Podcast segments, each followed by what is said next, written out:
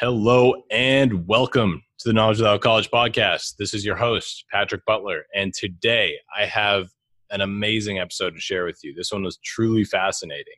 Uh, I just had a conversation with a nuclear scientist. His name is Michael Short. He's a professor at MIT.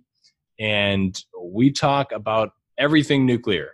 Uh, you may have heard on one of my recent episodes, episode 50 with Scott Adams, we talked about Generation 4 nuclear and how promising it's, it's looking for a future energy source. And uh, that, amongst other things, has piqued my interest in learning more about nuclear. And I had the opportunity to ask Mike every question I had, and uh, he delivered. There's so much going on out there in this industry, and there's so many reasons to get involved with this industry. Uh, we talk about all those things and more.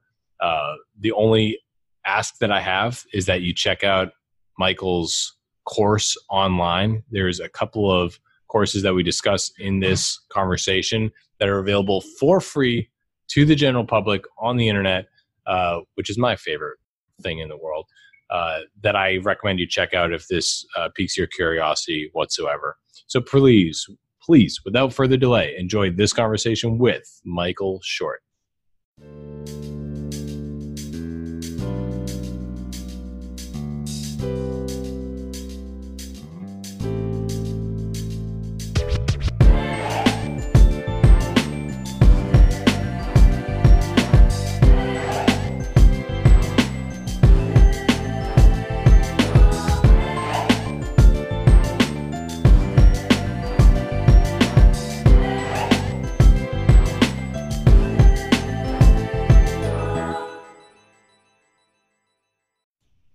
Hey, Michael, thank you so much for joining us. It's an honor to have you on the show. Yeah, likewise. Glad to be here. Hey, so for the audience out there who are not familiar with you already, could you share a little bit about your background and, and your bio, like what you're up to right now? Yeah, so my name's Mike Short. I'm associate professor at MIT in the nuclear science and engineering department, but I do nuclear materials. That's basically material science wherever radiation is involved. I'm a Boston native. I've lived here all my life except three months in Japan. And otherwise, I've been within 20 miles of MIT my whole life. Didn't plan on going here when I was a kid because I didn't think I was smart enough. And I found out that everyone that came here didn't think they were smart enough. And that's pretty common, uh, called imposter syndromes. No one thinks they're smart enough to be here.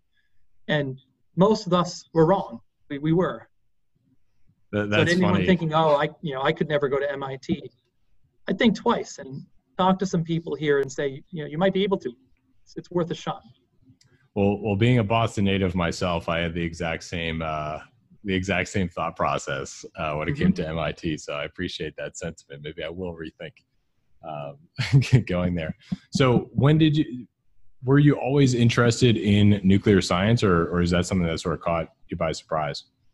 It caught me by surprise pretty early on. I'd say I was uh, I came in thinking I wanted to be uh, somewhat related to biology. Quickly realized that memorizing stuff was not my thing.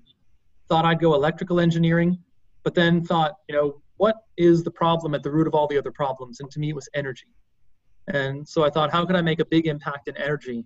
And there were lots of ways to make clean impact in energy, but the only one that was big at the time was nuclear power, because U.S. at least had kind of maxed out its hydropower solar and wind were still taking off, and I saw nuclear as a big way to make an impact on the climate. And, and when was that when you were making that decision?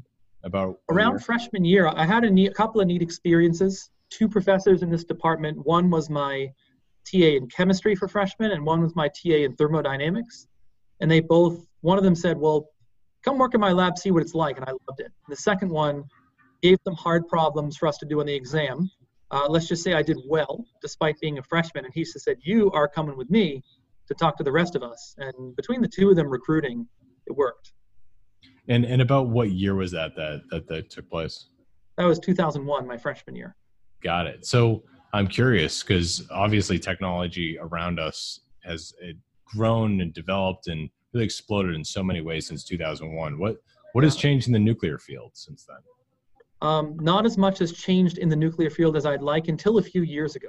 So I'd say things remained relatively static from like 2001 to 2010 or so, at least from my point of view as a student. Uh, it might also have to do with I graduated in 2010 with a PhD. and started to become aware of a lot more of what was going on around me. There were nuclear startups, there were smaller reactors. People started talking about more customer centric things. Like you think in any industry, at the end of the day, you got to sell something to a customer. And the word customer was never uttered in my undergrad education. It was all build the biggest power plant, make it as efficient as possible. No mention of a minimum viable product in terms of engineering specs. There's no such thing as minimum viable product when it comes to safety. It's like you can't be safe enough. You always got to get better. Um, but a lot of exciting things started to happen. Like nowadays, fusion power, instead of being 50 years away, is projected to be 15 years away and that means I'll see it in my lifetime. Like when I was an undergrad, I was told I won't see it in my lifetime. Now I'm 36 and I'm told I will. So it's something I'm getting involved with. Wow. What, what, what are some of the developments that led to that acceleration for for fusion power? In the case of fusion, it comes down to how dense can you make the plasma, the, the stuff in the middle of the reactor that produces all the energy. And a kind of right field invention in the form of high temperature superconductors meant that you could apply a bigger magnetic field to squish the plasma more. And if you double the strength of that field, it scales with that fourth power. So that's like 16 times as much confinement, which means 16 times better. Or if you think of it from a minimum viable product view, you could build the same reactor but 16 times smaller. And that's really where it's at. The whole fusion community has been thinking of this gigantic machine called ITER in Cadarache in France. It's like the biggest thing I could conceptualize. It's not necessarily what a customer, a utility would want to buy. And so there's a new startup that nucleated at MIT that's saying, well, why don't we do take these giant magnets from over here and slap them on our existing fusion reactor over there? And we can do what ITER can do, but way, way, way, way smaller. And then it's something that a company could buy instead of a government. And all of a sudden, you've changed the game. And so that's what they're all up to.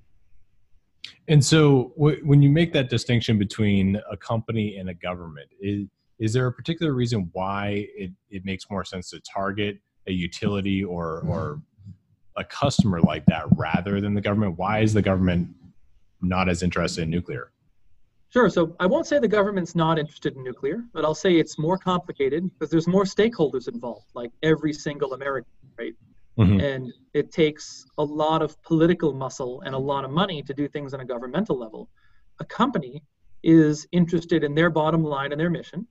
And if things are small enough that a company can buy them, they can happen quicker. And you can iterate quicker, you can fail quicker without affecting as many people, like diverting tax dollars from something else. And you get your answer faster. Then, if everything works out, to scale it up, it may require some government help or a public private partnership. But starting private, I've come to realize the value of that in, in a number of ways. Now, I, I think where a lot of people's mind would go when it comes to that, uh, you know, like a private company taking on nuclear is they're worried about the safety involved with nuclear. And, you know, there's mm-hmm. a, there's always been this idea of sort of not in my backyard when it comes to a nuclear power plant. Yeah. Uh, do you, what are some of the i mean i'm sure you you're very aware of the you know the public image of nuclear.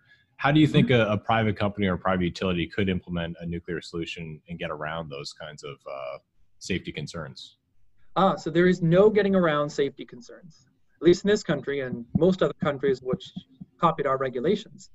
The nuclear regulatory commission licenses power plants. You cannot build one and turn one on on public land unless you get this regulation agency's approval. And that's a good thing, is there there is no way to sidestep these safety requirements, nor should there be.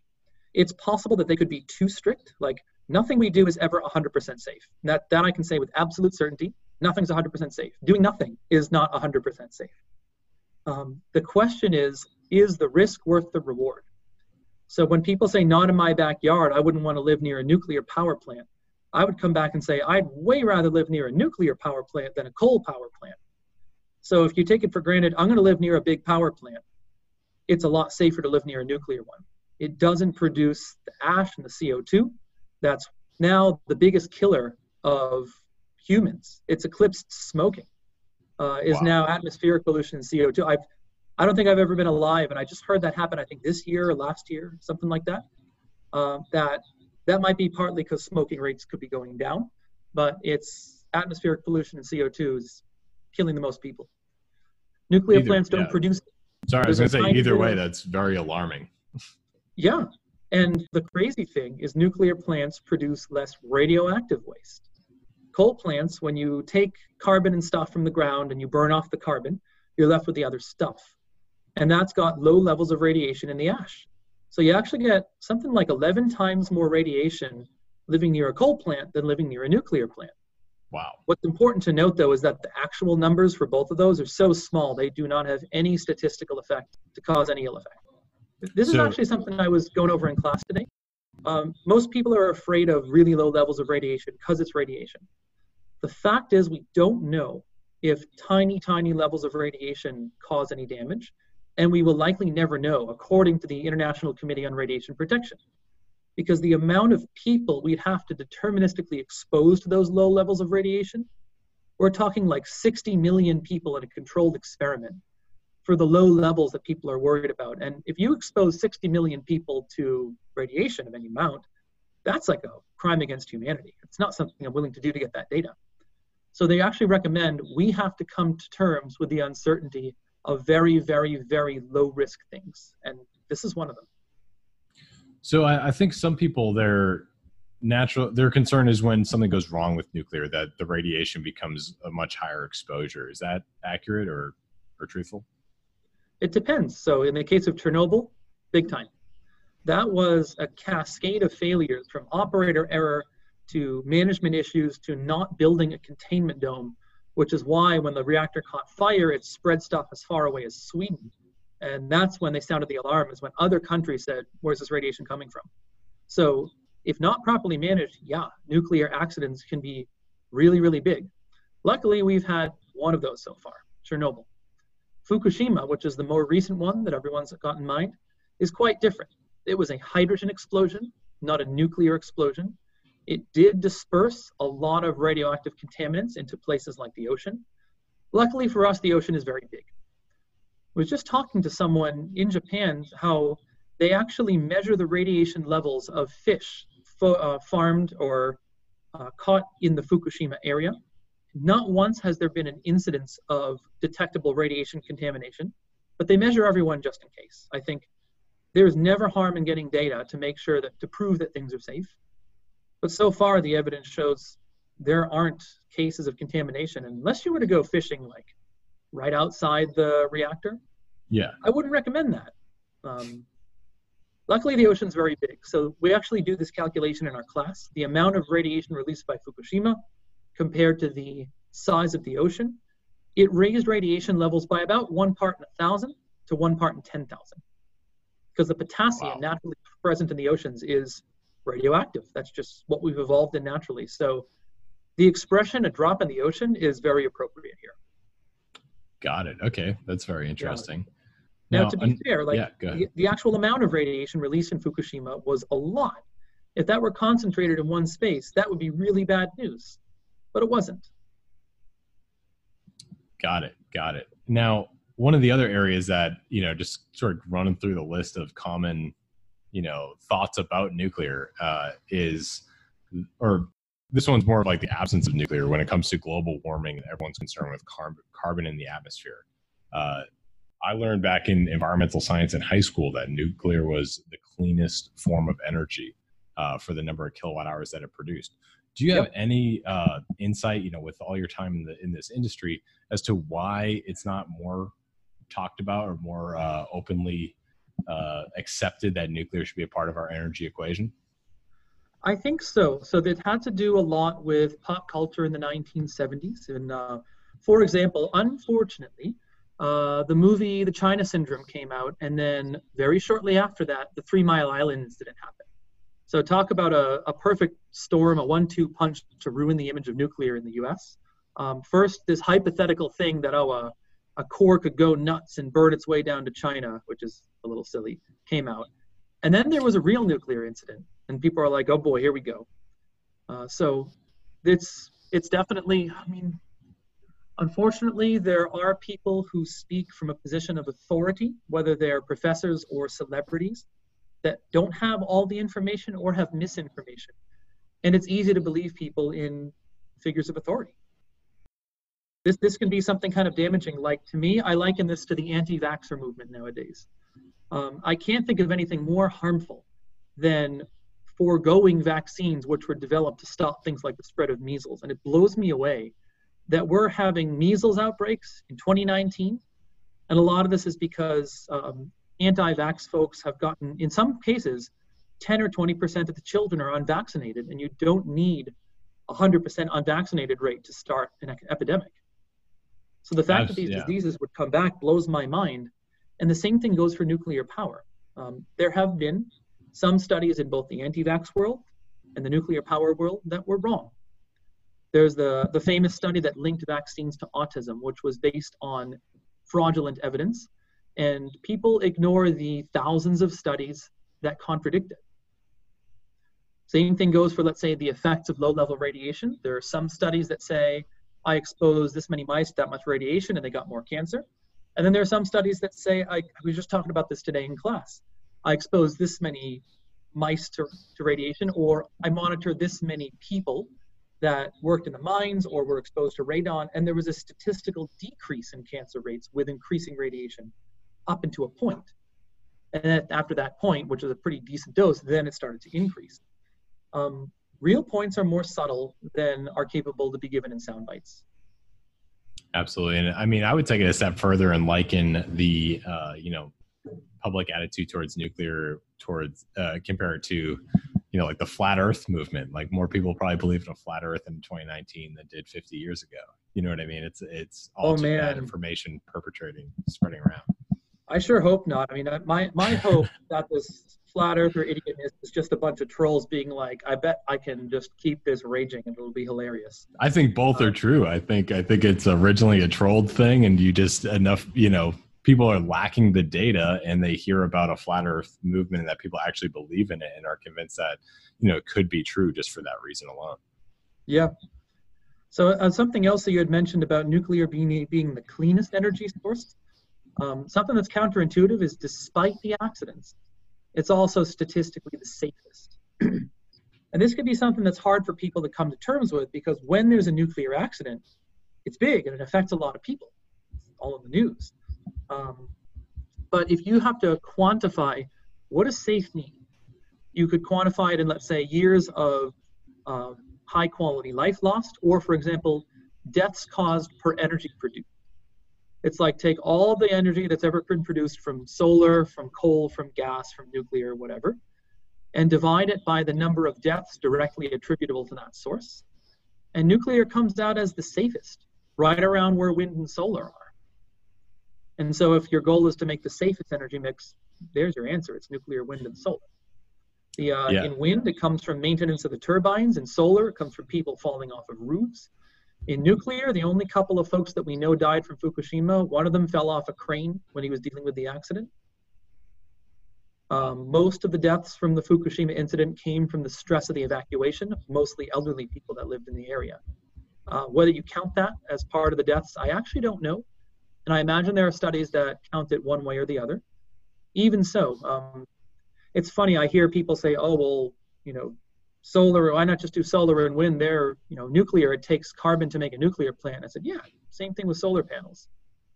So the biggest fallacy to me of our time is that there are fans of solar or fans of wind or fans of nuclear and of only that energy source. You know, anyone who's arguing for 100% of something, missing the big picture. That includes the 100% folks. It's just not a good idea. They should be working together. Yeah, even even myself, I, am deeply involved in the solar industry and have been for almost five years. I own a solar company out here in California now, and mm-hmm. uh, you know, but I embrace nuclear as you know a a very stable, reliable form of energy that we need as part of our uh, sort of energy portfolio. You know, to be completely sure. dependent on any one source is just bad planning that's dangerous. I mean, you you open yourself up to grid disruptions, to negative electricity prices. Like, no one's going to sell electricity when it costs you to shove it on the grid. Uh, you open yourself up to terrorism. If you've got low energy diversity, that makes you vulnerable, uh, both from intentional attack and from common mode failures that where no one's attacking. Yeah, absolutely. So I'm curious uh, to you know move more towards where we're at today with nuclear what you mentioned that the technology mostly uh, was, you know, stagnant for you know maybe your first 10 years in the industry things mm-hmm. started mm-hmm. to change the the development of fusion seemed more realistic what other uh, developments have occurred in let's say the past decade that have been you know that have sort of changed the the future for nuclear i think the key word is small so i remember from when i was a student the big new nuclear thing was the AP1000 reactor, this ultra crazy safe reactor that was on the scale of a gigawatt electric that was going to be the next big reactor. And in the end, not a lot of people bought it simply because it's enormous. I mean, the bills for these are pushing past $10 billion. It's awfully difficult to secure a loan for $10 billion when these plants have a habit of going over budget and over schedule because mm-hmm. Regulations pop up that you've got to deal with. You've got to appease the public and, and convince them that it's going to be safe and you you know, this is not a centrally planned country. We can't just declare that it's safe and go do it. You have to get people on your side with facts, and that takes time, and that takes empathy, and that takes more time.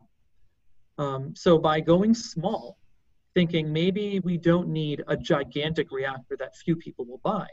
Maybe some isolated community or a data center, which needs about 100 megawatts, could use a little reactor. And when you go small, you get a lot safer as well just for the simple reason that you don't tend to be as power dense and your surface area to volume ratio increases. It's a little easier to get heat out, just all other things not considered. Um, so it's an easier sell. Like if you just need half a billion dollars to build a 100 megawatt plant, but you'd need $10 billion to build the gigawatt plant, it's easier to get your foot in the door when there's a couple zeros missing from the bill. That's exciting that things seem to be more customer focused. Have any of these smaller scale nuclear options been deployed as of yet? Almost. So there's a company called NuScale, which is submitting or submitted, I forget, their actual license to the NRC. And then once that's clear, they should be able to start building. And they're on the order of, in an order of magnitude, 10 times smaller than a typical reactor right now. And otherwise, it's it's a light water reactor. It's relatively similar technology. It's really good design to get everything compact. But you just might get one built in a few years instead of a couple decades. I see. Um, well, one thing that I'm seeing a lot of on the internet, specifically on Twitter, is is a lot of people talking about Generation Four nuclear. Mm-hmm. Um, there's some been some updates or iterations to nuclear technology. Are you familiar with what what some of those could be and why those sort of changed the game for for nuclear on on a small scale and just being better for people? Sure, I actually did my PhD on one of them on the liquid lead reactor.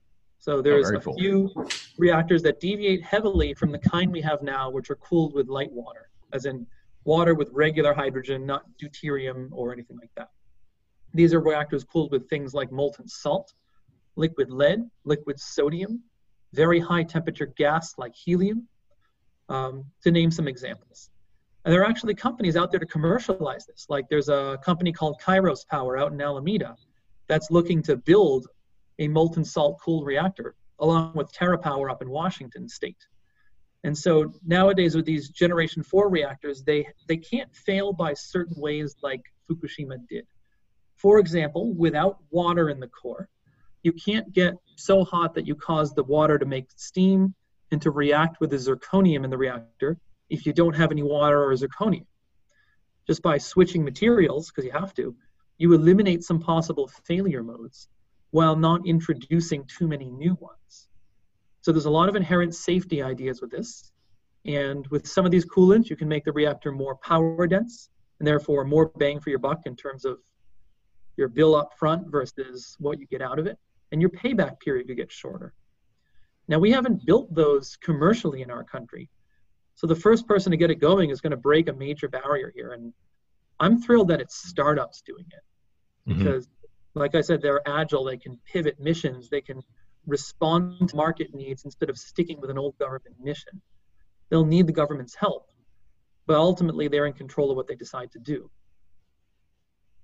and what's interesting to me coming from you know an entrepreneurial background myself is to get into a startup of nuclear just seems so seems very hard to approach. It seems like you'd need a lot of uh, access to materials that everyday people don't have access to. Like, you know, like how would I get my hands on uranium or whatever needs to be used to create the energy? Like, how does that work? Yeah, you can't just go out and buy a bunch of enriched uranium. Let's let's just say you'd get put on a list. you probably wouldn't get it. Um, there there are different hoops that these companies have to jump through in order to. Uh, anytime you start making a nuclear technology, you're subject to what's called export control.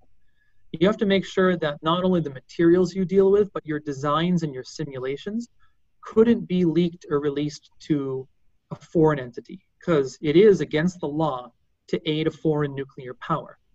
I guess except in very certain specific agreements and specific ways. It's generally you can't do it.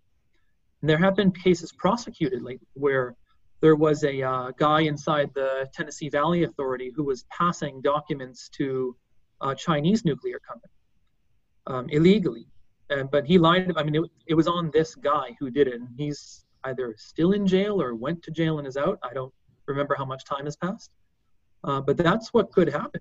Um, so you can't just you know design something and go make it. You also have to ensure and prove that you can't accidentally or intentionally export it outside the country. So who you hire might be more stringent. Uh, how you deal with your materials might be more stringent. As far as where one buys uranium and what you do with it, not the right person to ask on that. Um, never done it, so I can't really tell you.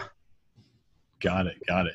Well, it's yeah, it's definitely cool that startups are doing it uh, as well, just because you know they can actually disrupt the industry as opposed to, uh, you know, if it's just the same old you know industry that is currently behind large oil and gas and different fossil fuels. It it just become it just seems uh, like there's going to be less public benefit if that's the case compared to a bunch of startups going in there and trying to really make a dent in the way mm-hmm. that energy is being sold and created right now. Sure. Um, I'm curious also when it comes to the generation four nuclear. Uh, I've heard, you know, one of the biggest things that people talk about if you talk about nuclear is like, what do you do with the waste? And you described already that the waste is not a huge threat, but people are like, isn't that bad? Over, you know, it's, it's you know, you have to bury it deep in a mountain or something, and that some new nuclear plants may be able to use the waste from previous plants. Is that accurate, or do you have any facts about that?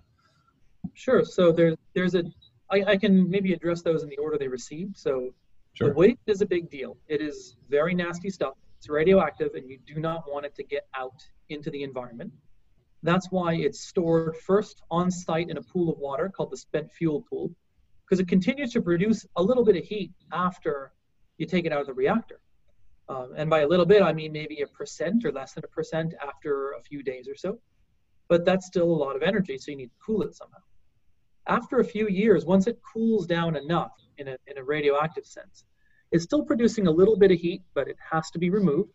And it's transferred to what's called dry cask storage in this country, where a couple of those fuel assemblies will be sealed up in a canister that's made of steel surrounded by concrete with vents drilled on the side to suck in cold air and passively cool them. And right now, they just sit out on big concrete pads outside these reactors and they're perfectly safe doing what they're doing for their rated lifetime of 60 years or so. We should be putting it in one centralized place. Uh, you may have heard of Yucca Mountain as the chosen site that the US government picked to say, we're going to put all our waste here in what's called a repository. It was kind of shoved down Nevada's throat without so much of their consent. So what I've learned recently is there were three sites chosen. Two of the senators were more high-ranking and said, "Not in my state." And the junior senator from Nevada was stuck with the with the site. And eventually, he climbed up in the ranks and managed to stop that from happening. Um, but the government, they said that we will take care of these companies' waste, uh, and the companies are stuck with the waste right now. So the government stopped holding the bill for a promise that they made, but we don't have the repository up and running yet. In other countries, it works a little differently. You can have what's called a closed fuel cycle, where you take old spent nuclear fuel, chemically reprocess it, and pull out the unburned uranium and other fissile isotopes and reuse them in what's called the uh, MOX fuel or mixed oxide fuel.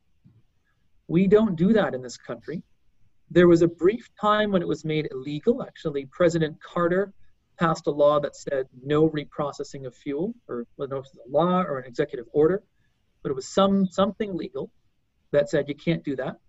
Reagan overturned it, but I say the damage was done by that point because you can't just say you can do it, start doing it. This is be another big crazy facility that needs regulated, safety checked, monitored. It's it's bigger than a private company alone. Government would Got have to, it. And you'd have to sell it to whoever lives there, where you'd want to site it, and you can't just take their land and do that. You know, this is America. You can't just do that. Mm-hmm. You know, we're I hope we're out of the days of eminent domain where you just wave a couple magic words and take people's land away. I don't think America should work like that anymore. Absolutely. Well, and so have the, you know, developers of nuclear power plants have they taken this problem into account? Is that one of the reasons why I'm hearing that they may be able to use this uh, spent fuel or repurpose the spent fuel in newer plants? It's it's one of the reasons. It would be a much more economical use of the fuel we have. So estimates of how much uranium we have left to use easily vary. Numbers I've seen are around a couple hundreds of years. You know, not not nothing, but not forever. But each reactor only burns about 5% of the useful uranium when you use that fuel up, and then 95% of what's left is discarded. So we could stretch that theoretically by a factor of 20, realistically less than that, but by a lot. If we could redissolve the fuel, concentrate the really nasty waste into a smaller volume, and then use the rest of the fresh fuel, but it requires very nasty chemical separation.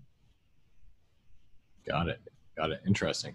So it seems to me, you know, just from the more I learned about nuclear, the more I like it. And it seems like one of those things that if if we all knew as much about nuclear as maybe you did, people, the general public, would be much more accepting of it, and it would be one of our primary energy sources. Mm-hmm. Uh, so, with that in mind, it seems like there is going to be competition to develop these sources uh, or more nuclear usage uh, for developed countries and developing countries. So, is there have you considered a reality where the United States does not uh, embrace these technologies as fast as maybe someone like China or India or one of these other countries and what kind of effect that could have on us? Yes, I, I fear that we're watching that unfold before our eyes. The, the US has always been the world leader in safe nuclear power.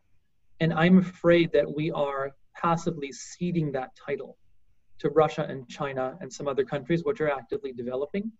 The problem is they don't have the best safety records. Now, things could change, they could improve. It's like I'm not discounting any improvement in the future.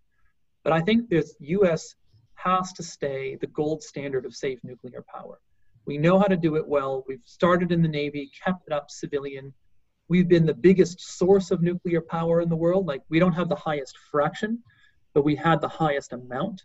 Um, China's going to eclipse us one day. I think they are building 26 plants and have plans for 60 odd more. Um, that's going to put them over us. Where does and, the United States stand with development right now? we're only building two, and these are the sort of two oh, wow. AP1000s. And it was going to be four, and then two of those projects were canceled. And we don't have any plans to build any more on public land. There are plans to build some test reactors, like the versatile test reactor at Idaho National Lab, which would actually be a Gen 4 reactor, a sodium cooled one. They're saying 2026, but um, I'm in the nuclear field, and I know not to believe a deadline until it's you've reached it. I'm hopeful because I want to use that reactor in my experiment, so I'm pushing for it. But I'm also being optimistic. I'm sorry, I'm being realistic. Um, that who knows? Um, but I am worried that the world may eclipse us. And to me, there's a danger in America not setting the standard because we tend to do things very safely. We have a great record of it. We have the best record of it in terms of kilowatt hours produced and things that have gone wrong. We have an amazing safety culture. We have a, a questioning attitude where anyone in the organization can question anyone as high up in the organization and they will be listened to. Um, to say devil's advocate is well in play. No one's ideas are shut down. We have a great network which shares, oh, this little incident happened. Here's how we patched it up. Everyone should know about it. Here are the lessons learned. We've got a really great system to share common information and keep everyone safe. So nobody makes a mistake more than once. So we should uh, lead the way. Control the rest of the world. Yeah. So, but if we lead the way and and have good policies, procedures, practices in place that other people could replicate, then mm-hmm. it'd be advantageous for everybody globally. Sure, I'll, I'll give you a, a concrete example. Um, I sure. visited a nuclear power plant in Taiwan about uh, seven years ago. And I asked them, oh, what about this and that? How do you license things? And they said, oh, we basically just copied your NRC rulebook. And I thought, that sounds pretty good. I think our rule book's pretty good, and I'm glad to hear that you think so too. Of course, they've got their own twist to it, but if the gist of it was we want to be like America, that's great. I like that. Not because it's, you know, America first or whatever, but because we have a great safety record. Yeah, absolutely. And you know, to, to make it more real for people as far as like what kind of impact nuclear could have, what what do you you know, like I imagine the cost for electricity would be much lower if if you know nuclear was deployed more mm-hmm. widely in the United States. Are there any other major benefits that would affect consumers directly that you know could sway public opinion? Well, yeah, I think the the problem of climate change, which is pretty big, I won't say it's existential. A lot of people say, "Oh, we're going to cease to exist if climate changes." I don't think so, but I think life is going to become very uncomfortable and difficult. That's the problem I want to tackle now. And I think a lot of people are worried about what if I have an increased one in a thousand chance of cancer if something goes wrong nuclear. And I say, well, what about the 100% chance that the climate's screwed? Which of those problems do you want to tackle first? I will gladly produce waste to tackle the problem that is at our doorstep. And then we've got time to deal with do we what do we do with the waste? Can we reprocess it? Can we bury it? Can we blasted into space. Who knows? You know, there's problems with that approach, but maybe we'll get better at rocket safety. Uh, the point is, no one knows what the future holds, but we see where the data is going with the climate. And in my lifetime, MIT is predicted to be underwater. That's really scary. So if we don't deep decarbonize now, and we cannot get there with renewables alone, then we are going to have a much less comfortable life, and most of our happy civilizations, which happen to be near the coast, are going to have to move inland or look like Venice or change in some other way that I can't predict. So I'm of the opinion tackle the biggest problem now. Absolutely. I don't, I don't know why we wouldn't throw everything we've got at it. For sure, it makes total sense. You know, energy is is a, it's like so in our faces every day it's kind of like your nose. It's like your eyes stop seeing your nose after a while. Same thing like we forget at how much of a luxury electricity and unlimited access to it really is in our modern world. Um, yeah we just switch flip a switch and things work. Wasn't yeah. like that 50 years ago. It may not be like that in 50 years. I'm kind of worried that we're at sort of peak comfort and i hope we're not.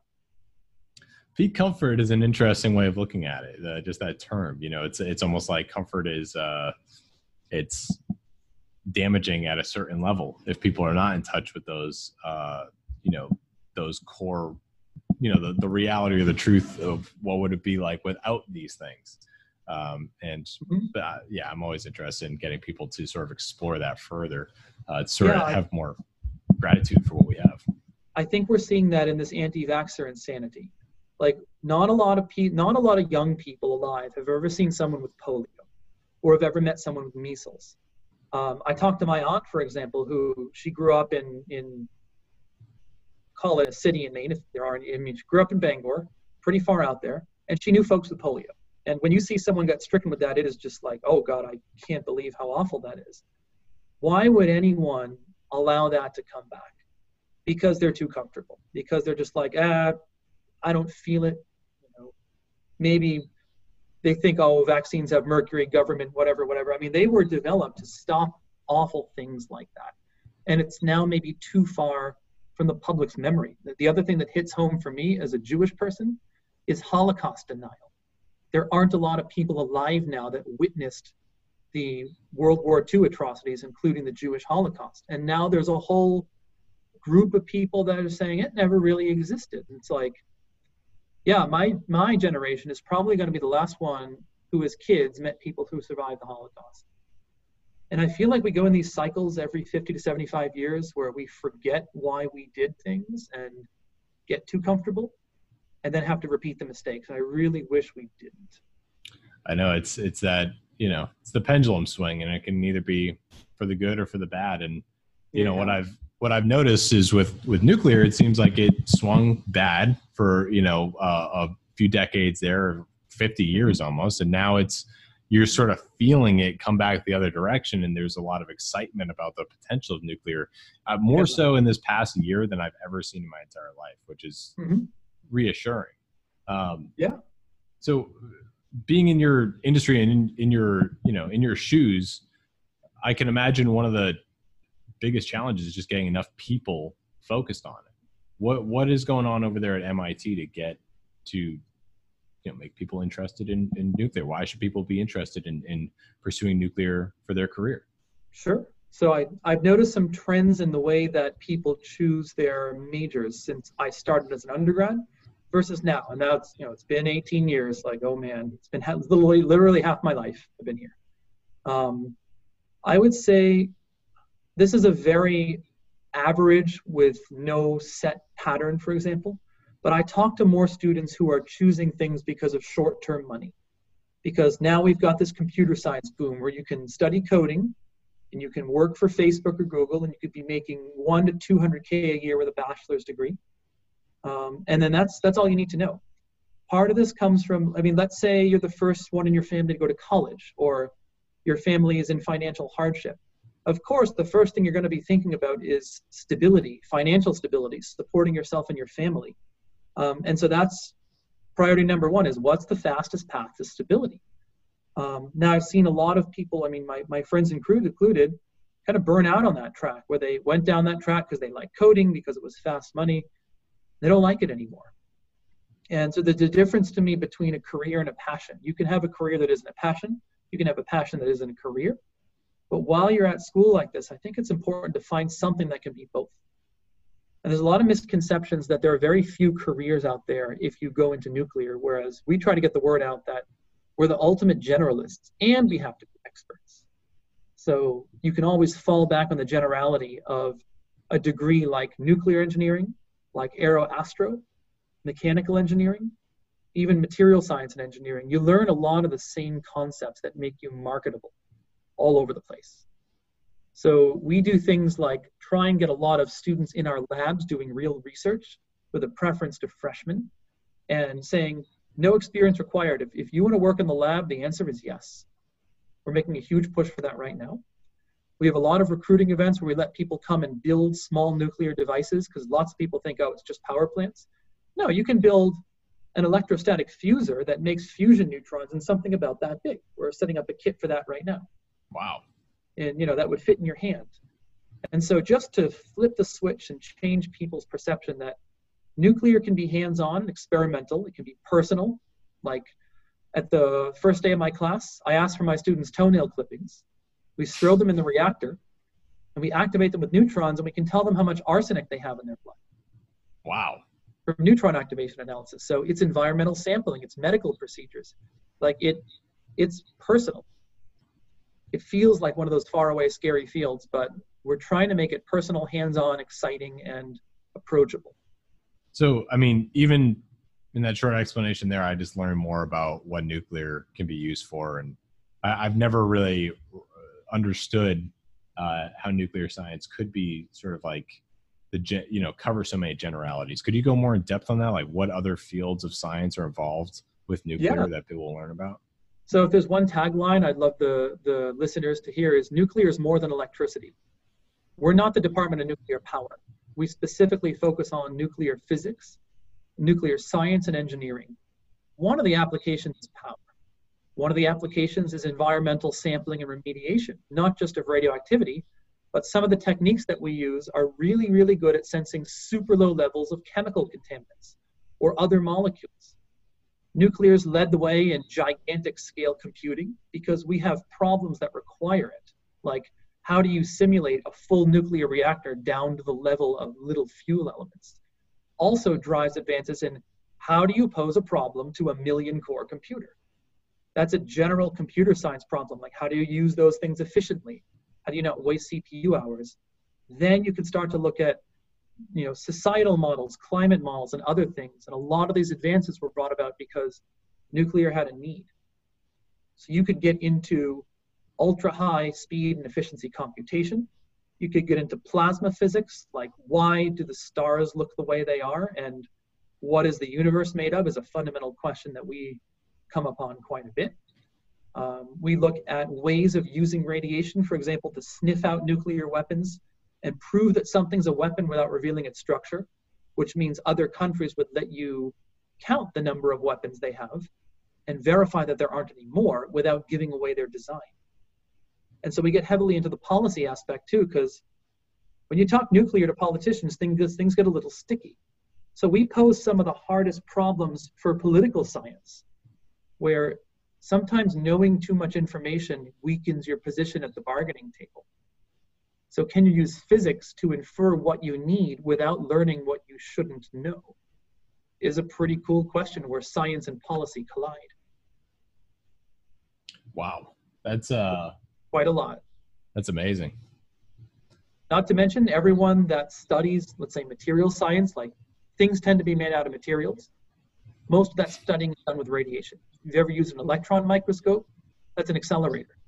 And we study accelerator science. So how do we accelerate particles, get higher currents, more uniform energies, and study more aspects of matter? Because for example, if you want to know, uh, we do this fun thing where on Parents Weekend, uh, all the parents of the students and some random parents from around campus come to take our class. That's the day we look at electrons producing X-rays. And so I asked the parents this year, it just worked out. I said, everyone that's got diamond jewelry, hand it up to the front of the class. I swear to God, I'll give it back in two hours. And I got like five honking diamonds this big from people that are just like, yeah, I trust you. So we took them over to the electron microscope, blasted them with electrons, and looked to see whether we got zirconium X-rays back. If we did, that'd be a cubic zirconia.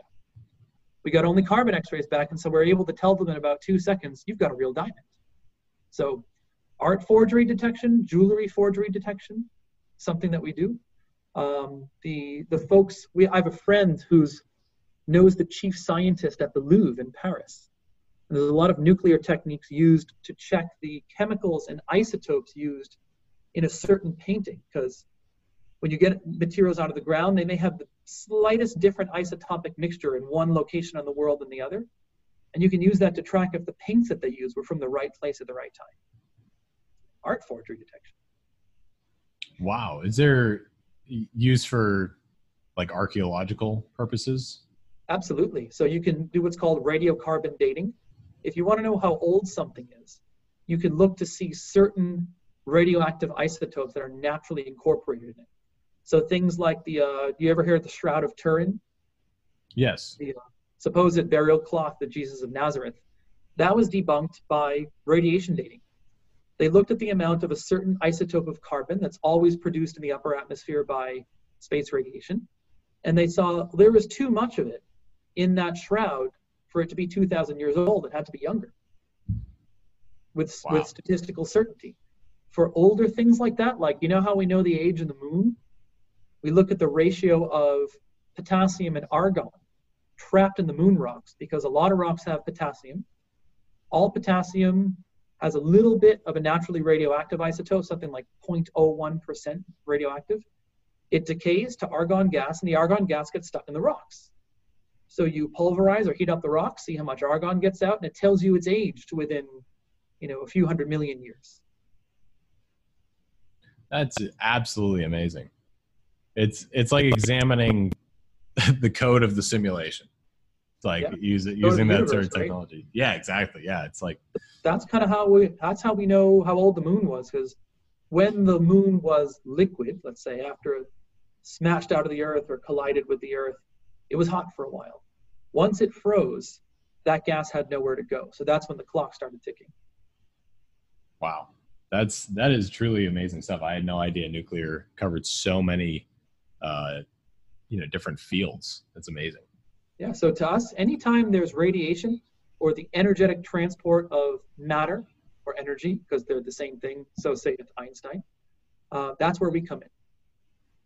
It's, it's I, I mean, you've piqued my interest in nuclear. Is there any place that someone can go, or any resources, or I mean, obviously they can go to MIT and learn from you. Uh, but are there other are there books, are there resources, or, or other places that people can learn about this stuff? Yeah. So what I'd like to to plug for all our listeners is if you want our crash course in everything that nuclear is, we're offering a, a MOOC course, a massive online open course called Nuclear Energy, Science Systems and Society. Can you see my screen okay? Yes. Yeah. Um, we're offering this on edX for the second time. It's eight weeks. It's 11 weeks. It's eight to 10 hours per week, self-paced. All the lectures are on video. We've even got problem sets and things that'll be that'll be graded, forums for you to discuss. This is the place where you can go and get just a taste of everything nuclear. So you can do things like do these radiocarbon dating calculations, design a plutonium source to be sent into space on a satellite, like we power deep space satellites, figure out what makes fission and fusion reactions work, understand a bit of nuclear policy, delve into quantum engineering. And if I get everything done in time, uh, we'll also have a do-it-yourself Geiger counter course where you can explore radiation in your environment yourself. Wow. So if you want to and send this off to any of your uh, any of your listeners, join up. We had 3,000 people last year, and there's no class limit this year. That's unbelievable. And even, you know, for me, one of the, you know, like this knowledge without college, you know, one of my sticking points for the current university system is just the price that it, it forces people to pay. And to see a course like this available to anybody for yep. free is mind boggling. This costs nothing. So you can just, you just do it, right? There's no barrier to entry. Like you just enroll by putting in your email and you're in. If you want to go deeper, uh, are you familiar with MIT's open courseware system? I've heard that you can take uh, MIT courses online, but I don't know much past that. So it's ocw.mit.edu.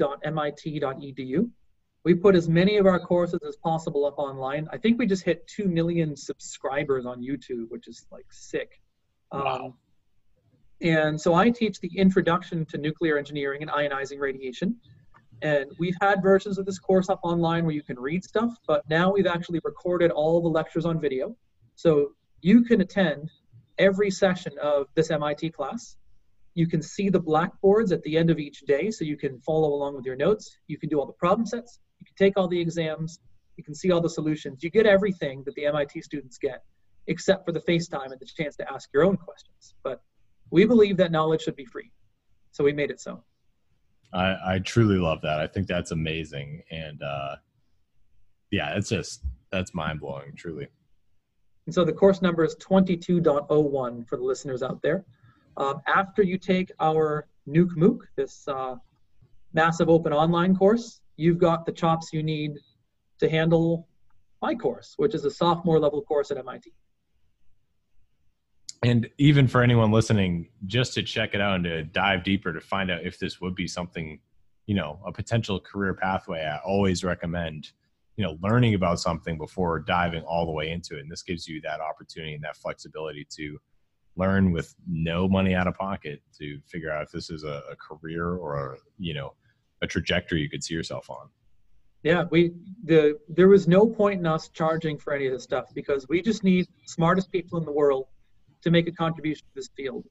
Uh, making money is not the object of this. We just want to spread knowledge and accumulate people who can help. So well, you're all smart out there, and we want to orient you towards this problem, the world's energy crisis, the why the universe formed the way it did, um, how to detect art forgeries, whatever it is. Is nuclear science is both deep and broad, and you'll be ready for just about any career after you take these courses. I, I love it. And Michael, I, I really appreciate both the work that you're doing in your own research and developing uh, in the nuclear field, as well as your, you know, uh, educational activism to get this out to more people, to share the experience, to try to attract more geniuses over to uh, to this industry. I, I truly appreciate all that effort because I think it is one of the biggest problems that are facing people today and can lead to some of the largest changes in our lifestyles and the way that we live in gen- like it's just so massive what what you're working on so i truly appreciate that i Thank don't you. want to take up too much more of your time because i know you're you got to be busy over there um, before yeah, we wrap trying up, I'm trying to make good on the promises we made, right? yeah, I appreciate it. Uh, before we wrap up, is there any like final asks, or requests, or words of advice or wisdom or anything you want to leave with the listeners? Yeah, I'd say this this is another subject we talked about a lot today in class. Just because it's written doesn't make it true. Um, the best thing everyone can do, whether you're in nuclear or not, is approach everything with a questioning attitude. Make sure that you can follow what people say with a self-consistent set of logic.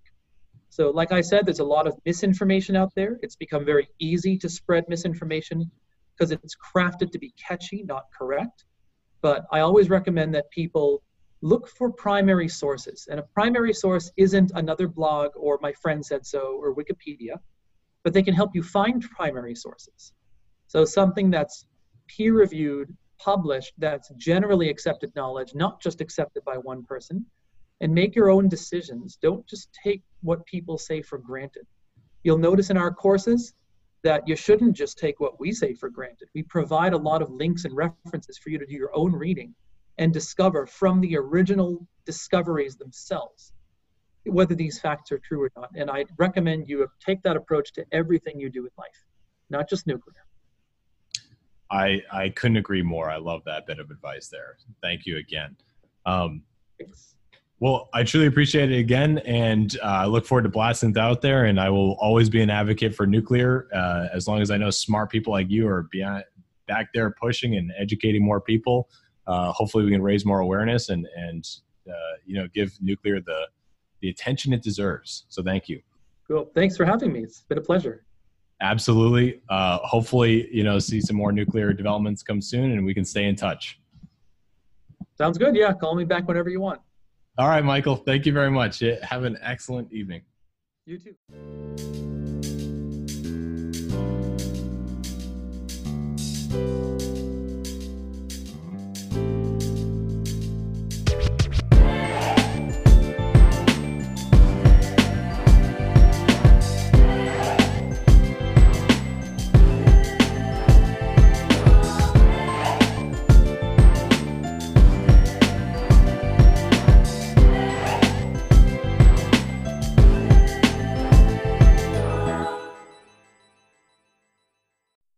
Everybody. Thanks so much for listening. If you enjoyed that episode, please hit the subscribe button and follow us on Instagram and Twitter. You can find us on Twitter at KWC Pod, on Instagram at Knowledge Without College Podcast. You can find me, Patrick Butler, at Patrick Butler00 on Instagram and Twitter. I encourage you to send over any feedback you have. If there's any guests you'd like to hear on the show, any topics you'd want to hear discussed, I want to know about it. I want to hear your feedback and opinions. So please help me make this a better experience for you. And I look forward to hearing from you. Have an excellent day, and thanks for listening.